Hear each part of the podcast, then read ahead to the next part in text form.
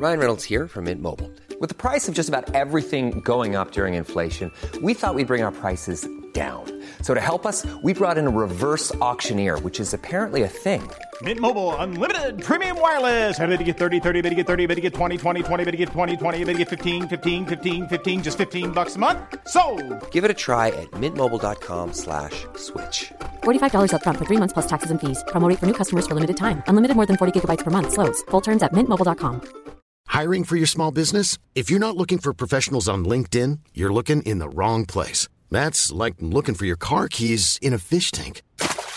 LinkedIn helps you hire professionals you can't find anywhere else, even those who aren't actively searching for a new job but might be open to the perfect role. In a given month, over 70% of LinkedIn users don't even visit other leading job sites. So start looking in the right place. With LinkedIn, you can hire professionals like a professional. Post your free job on linkedin.com slash people today.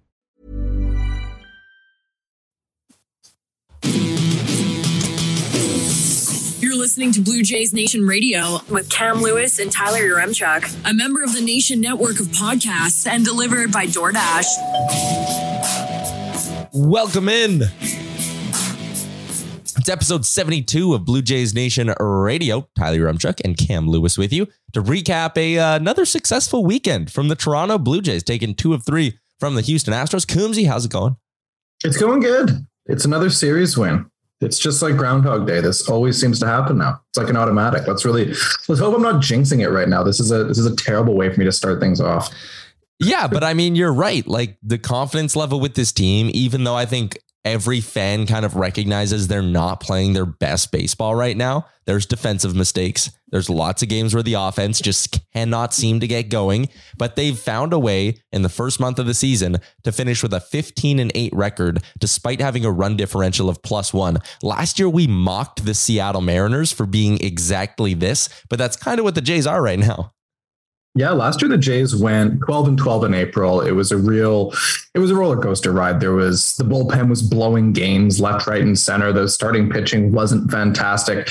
I think the the success they've had against Houston early on here, in which they took uh, four of six all told, two of three in each of the two series they played, kind of shows just how much better the team is now than they were last year. I remember when they went into Houston in early May last year, it looked completely hopeless. And then they hosted Houston, the same thing happened. And they, you know, won just one of three. And it felt like the one game they did win was just like kind of bullshit and kind of luck. But this time it was just you know, it felt like they had a chance to win all those games, even in the first game of the series that they wind up losing 11 to 7. They go down early. It feels like they have a chance to come back. And they did come back a little bit. And then, like you said, there's the two one one one run wins they picked up. And those are wins you straight up did not see last April. So it's it's very encouraging stuff. Let's get into three up, three down and fully recap this series here. And we'll start with the ups because they won. And George Springer I think oh and this this is maybe a little bit too hot takey because of how the pitchers have been doing and how a couple of pitchers in particular have been doing. But can you make the case that George Springer was this team's MVP in the first month of the season? I I think you can I think you can because if you if you don't if you don't put a pitcher in that conversation, yeah. then George Springer is obviously the position player MVP. Actually, the other guy you could probably make a case for and this is probably hot takey as well as Santiago Espinal, yeah. because he always seems to come up clutch, and his defense is fantastic as well. But it's pretty hard to argue against Gausman or Manoah. But the reality is, is that the fact that you have like four, probably five, two with Vladdy, let's be real here, we're underselling him a bit. You have five different guys in the conversation who have been very good in April, and Springer's definitely at the top of the list.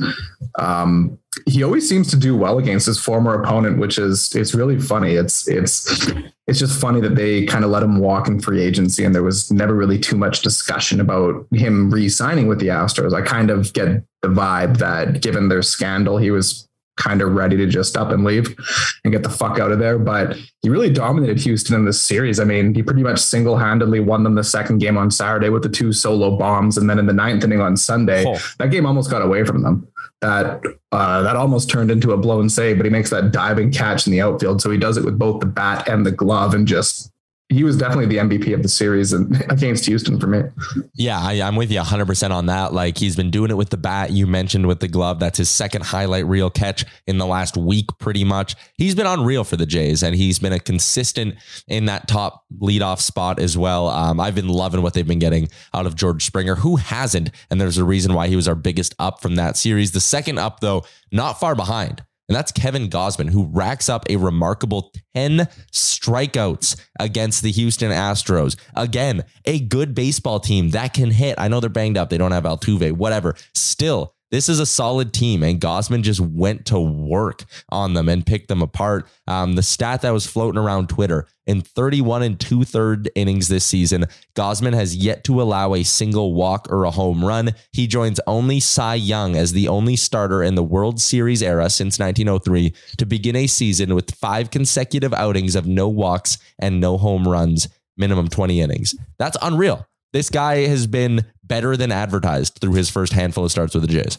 Yeah, it's absolutely insane. I mean, like you get put into a fucking stat. I mean, that's a pretty random stat. To be fair, it's, oh, it's yeah. a bit of a random. It's a, it's a, it's a very random poll. We can all we can all agree to that. But that being said, if you're ever put into a stat in which it's you and Cy Young and you're the two guys, Cy Young being the guy that the award is named after for being an amazing pitcher. If you're ever in a stat with just that guy, then you're doing something incredibly right. And Gausman's been so insanely good this year. Mm-hmm. It was it, it, felt shocking that Houston was even able to put on that second run in that game because he just looked unhittable. And I mean, his first start of the season against Texas looked a little bit rusty, which is fine because you know the shortened spring training, blah blah blah. But since then, it's been you know, pretty much untouchable. The two starts against the Red Sox just dominated them. The first one, you know, he goes and flirts with the complete game shutout, but I think he was even better in the second one because he picked up 10 strikeouts in that game. I think it was. Nine. And against Houston, same thing. He's just carving up that lineup. And yeah, like you said, they're missing some guys due to injury, but they're still a good lineup. I mean, there's still there, there was still a, a, team that went to the World Series last year. They're, yep. they're good, and he just makes them all look like chumps. It's it's really something. Yeah, he he absolutely does. Um, so in his last three starts now, he's up to 21 innings pitched with 27 strikeouts, and in that span, he's only allowed 17 hits and three earned runs. Just an incredible run from Kevin Gausman, and he was a big reason why they were able to walk away with a series victory. Considering he went seven strong on Sunday, the third up we have from this series is Bo Bichette, is he maybe starting to get going? Because after the first game, he goes 0 for 5. He the fan base certainly has opinions on him right now. Um, he hasn't been great with the glove over the last 10, 10 days, I would say. But he goes 0 for 5 in game one. He follows it up by going 2 for 4 in game two. And then he hits his second clutch home run of the season in game three. Uh, is Bo Bichette maybe starting to get going a little bit, or was it just two good games and you need to see more? Uh, I mean, I think you take any positive you can. The the the big positive for me beyond the home run, that was the obvious one, is the fact that in the second game he goes two for four. He doesn't strike out once. And then in the third game, it's one for four with the dinger, the dinger being the big thing. And then it's only one strikeout. Like you'd like to see a walk in there, maybe, but the fact that he only struck out once in those two games over the course of eight plate appearances is a big positive because that's been the difficult thing for Bo this year. And that's he's over the course of 23 games, he struck out 27 times and he's walked just three times. Mm. We all know he's going to strike out a bunch. His strikeout to walk ratio is not going to be good. You know, last year he was great. There's no doubt about that. He struck out 137 times and walked 40 times. Like you'd like for that to get down and not be quite such an insane ratio, but you know, just just just seeing over these past two games, uh, the the plate approach has been, I think, slightly more calm. It's it's been less erratic. It's not. It doesn't seem like he's just swinging at everything. And we have to hope it's the start of something good. I think um, it's it's it's hard to say. It's it's only two games. It's not a hell of a sample size, and they're going into a series right away with very good pitching. The Yankees are a really good pitching team, so we'll see if it is. But I mean, realistically, the Jays seriously need this guy to get going because he's one of the major catalysts of the offense. And if he keeps, you know, as long as he's cold, the Jays are not going to get hot. That's it's it's pretty much that simple. So obviously the the offense doesn't run entirely on him as one guy, but he's one of those key catalysts where if he's cold, the team is too.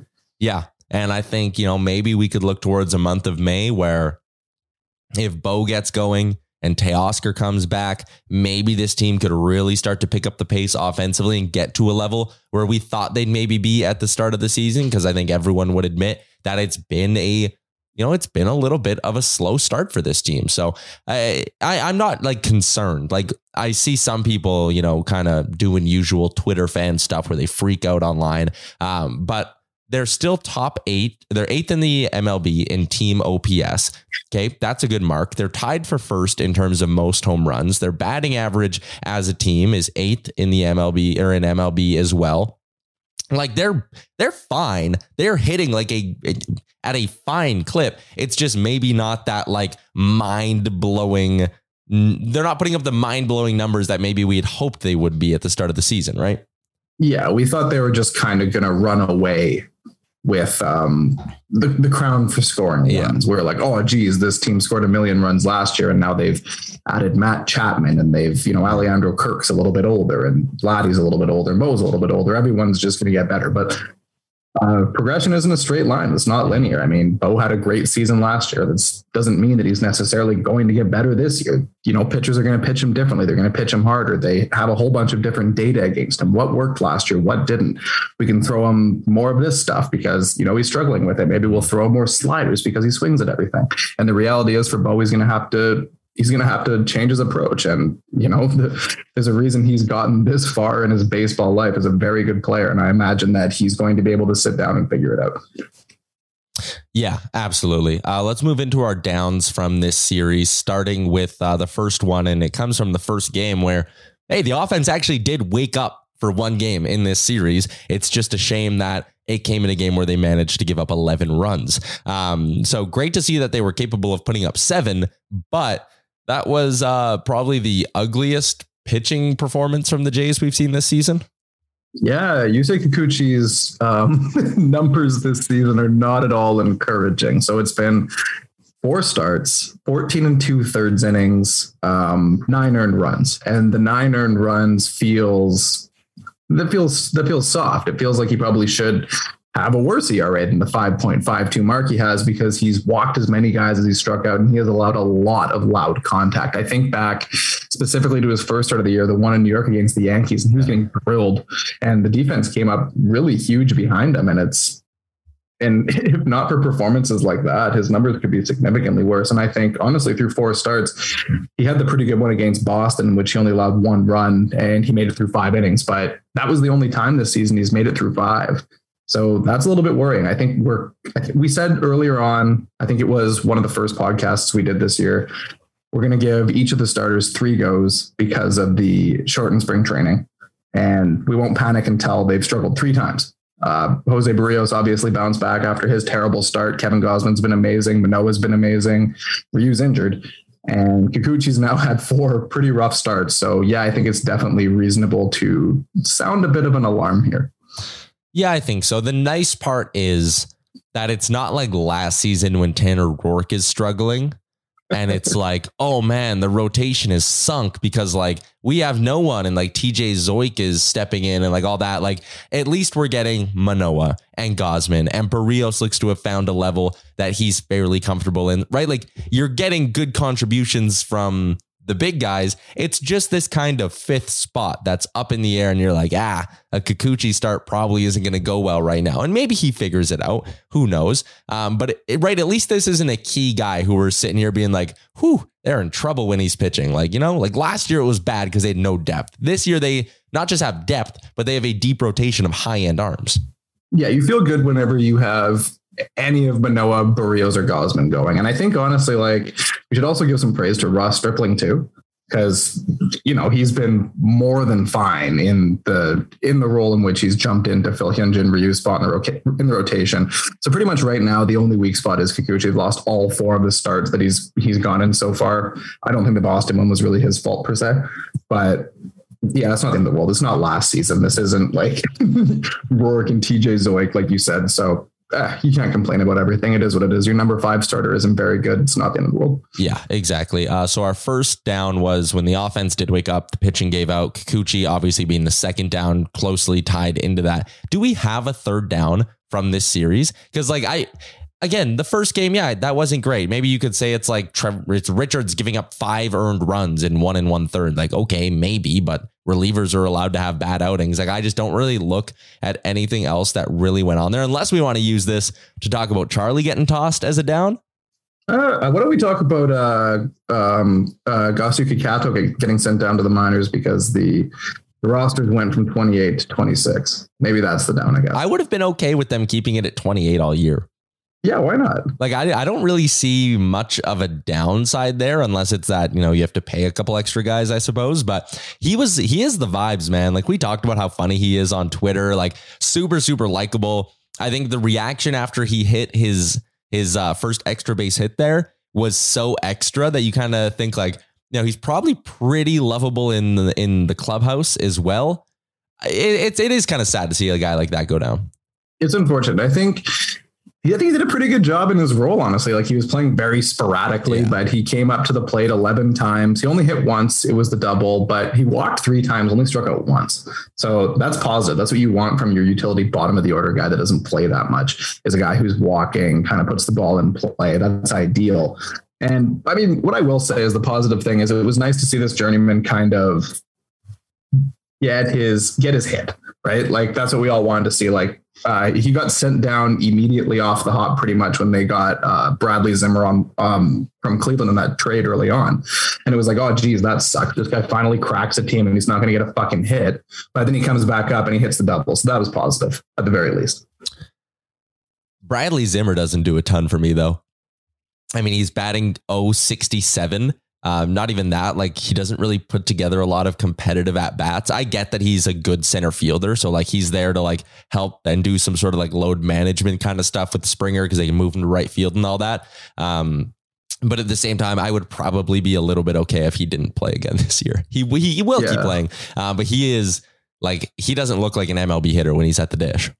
No, so we've seen 15 games of Zimmer so far this season. It's 32 plate appearances, only two hits, one of which was the home run. That was huge. Um, mm, yeah. but he struck out 13 times and walked just once. And the reality is, is that his blazing speed doesn't do much if he's not on base. He has yet to steal a base for the Blue Jays, and he's been caught stealing.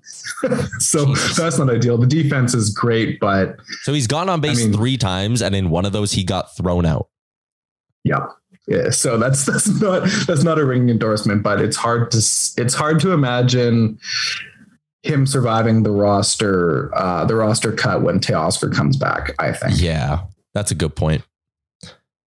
Which uh, we have we heard? Have you seen anyone doing any sort of reporting on like when exactly Teoscar could be back? I, yeah. They showed him on the broadcast like running the bases. He took that. He did an at bat or he did like live BP against Hyun-Jin Ryu as well. So um, yeah, so Arden Zwelling reported yesterday that uh, Teoscar was supposed to go to Buffalo for his rehab assignment, but apparently it's raining a bunch there, which makes sense because it looks ugly as fucking Toronto today. Um, yeah, Teoscar's going to Dunedin to okay. do a little rehab stint with the Baby Jays instead. So he won't be back for the Yankee series, obviously, but the hope is that if all goes according to plan, he will be able to join the team as they face the Clevelanders in Cleveland this weekend, which would be a nice boost. I want to ask you a question. When I mentioned Ryu and he threw uh, live BP to Teoscar, when he's back, who goes to the bullpen, Stripling or Kikuchi? I mean, I uh, that's a tough one. I mean, Stripling's been better, but Stripling's role on the team is to be, you know, the swing guy. Yeah. And his his role is to pitch over the bullpen occasionally, one inning here and there, and then also maybe make a spot start. But he's been the better pitcher. And honestly, like given if if if Ryu doesn't pitch better when he returns than he did early on, and Kikuchi continues to struggle as he has now, then all of a sudden you go to two black holes in your rotation and you're back to where you were last year. Yeah. Like which is what you were you were talking about, which is the the thing that's better this year than last is they don't have quite as many black holes. And if Stripling continues to pitch well, you can't take him out of the rotation. You have to let him keep pitching. Like his last outing, he pitched really well. He struck out what seven guys over five innings and allowed one earned run or something. It was it's a good outing. He's he's got like a 2.72 ERA since joining the starting rotation. His only really bad outing was um yeah, he he had a relief appearance where he allowed two runs. Uh, that was back when he was still in the bullpen, obviously. So if he continues to pitch like this, then don't take him out. take one of the other two out. I don't, I don't, I don't see how Ryu could ever possibly be a reliever because yeah. the command just isn't there. But I don't know. Maybe Kikuchi thrives in a multi-inning relief role because he can wind up and get more power. I really have no idea. It's kind of a weird problem. But then again, it's also April, so we don't want to get too worked up about. Though, I mean, I like yeah. five minutes ago, I was just whining about Kikuchi and how bad he is, but I'll, I'll, i think they'll I'll be patient with him, right? Like I, I think you can. Like you put Stripling back in the bullpen, and you kind of tell him like, "Hey, you've been you've been a great arm for us, but we're gonna stick with our process for a little bit because it's only month two of the season." And then I think if you get into like June and Kikuchi is struggling still, and Stripling's pitching good in the bullpen, maybe he has another spot start that looks good, and then at that point, maybe you go like, "Okay, this is not the situation we thought it would be." we got to try something else. But I think for right now, you kind of, for lack of a better phrase here, trust, trust, trust your thinking, trust your process a little bit. Trust the process. Yeah, trust I didn't, I didn't want to say that because of the 76ers thing and all that, but yeah, trust the process a little bit, you know? Uh, yeah, trust the process. Okay, one more thing before we do a quick look around the American League. Charlie getting tossed, and then later that evening, he was. Do you know what the club or the bar was where he was like up there with the band playing music? That was great. No, I'm, I'm not familiar with the place because I haven't lived here long enough, but that's a that's a really good Charlie vibe. It's uh, it's almost like this. It's almost like he spent some time with John Gibbons over the offseason. Yeah, like he's uh he's gotten a lot more fiery this year, and I wonder if now that they're competitive, he's kind of bringing that out. I think he kind of dialed it back in the first few years because he didn't want to. You don't want to be the cocky manager whose team also sucks. Yeah you don't want to be like a hothead when your team wins like 70 games. Yeah. And then the COVID year, it, the, everything was so intense that there was really no room for error. It was such a sprint. And then last year we started seeing Charlie get mad a little bit more often, but we still complained about it. We were like, oh, geez, like you, I don't know, there's bad balls and strikes being called and someone's been tossed. Like, why doesn't Charlie go and spaz? Why doesn't he go and snap? He just, why doesn't he do that? We loved it when Gibby did it. And now he's doing it. He's standing up for, he's standing up for the guys on the team. And you have to think they like it. Like, I don't know if I was a player, then I'd be excited to go and see Charlie spaz. Like there's a lot to like about Charlie's chill dude who seems to create a great atmosphere for the players, especially the Latin American ones too. They can, you know, do their thing. It's pretty cool but it's fun to see him also kind of um, contrast that with a with a bit of a hot-headed energy. I think as baseball fans in Canada, we really quite like that. That's why that's yeah. why we all love Gibby so much, right? We all love watching him get mad. It's like a, he's like he was like a hockey style manager.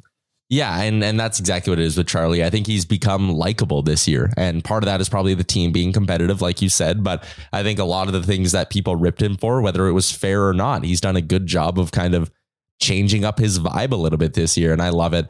Uh, let's take a quick look around the American League. We are a month into the season. The Jays are not first in the AL. That spot belongs to the New York Yankees, who started the year. I mean, that fan base, it, it doesn't take a lot for them to have a meltdown. Oh, yeah. Um, but they had a meltdown, and now they found a way to turn it around.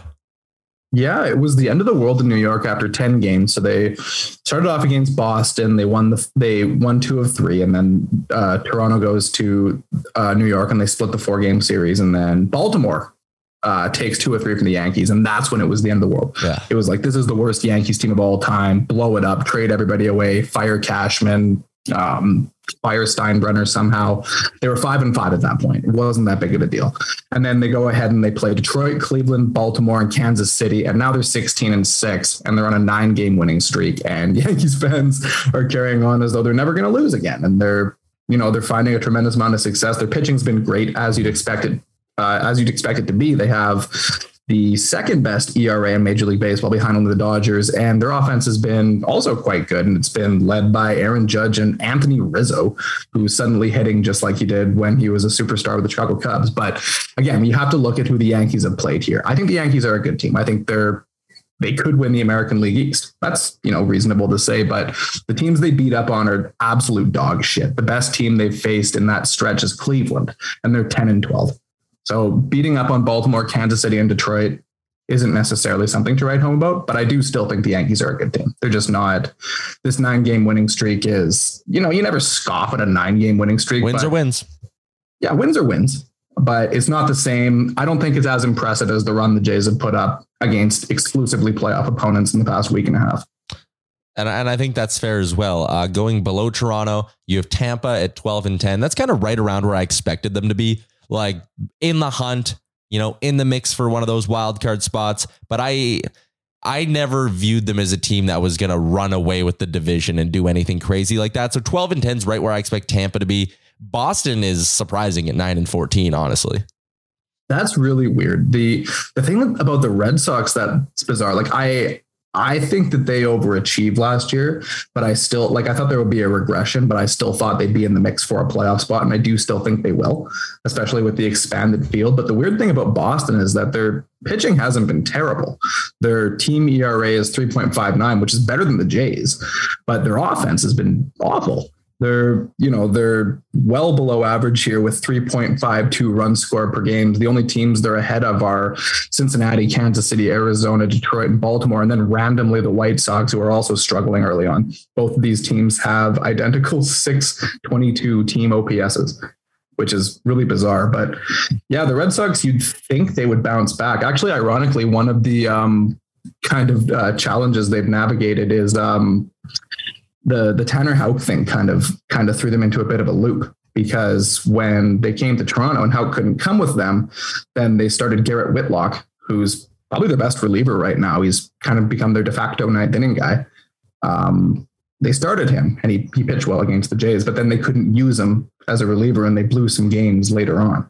So that situation's kind of coming back to haunt them, which is kind of funny. But I don't know. I think the Red Sox will rebound to some extent. I don't think they're amazing, but the Jays and the Yankees look like the best two teams in the AL East, which is what I think we were all pretty much saying coming into the year. I think Tampa's better than they've shown so far this year as well. I don't think they're hmm. a slightly above 500 team. They're a team who if they get a soft spot in the schedule, they could also rattle off nine in a row, and then all of a sudden they're in contention for the top spot in the division as well. Kind of thing is the way I look at it.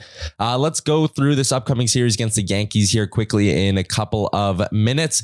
Uh, game one tonight: Montgomery versus Stripling. Our friends at PointsBet Canada they have the Blue Jays as underdogs in this first game at minus 105. The Yankees are minus 115. So pretty much a pick pick 'em here as uh, this series gets going. The over under is set at eight and a half in this one, considering how the Yankees offense is going. Maybe the over, but again, can you trust the Jays to put up runs? Uh, that's our PointsBet Canada report for game one. Game two is going to be Jameson Taillon against Alec Manoah. And game three of this series, the finale on Wednesday, is going to be Kikuchi against the ever successful TBD for New York.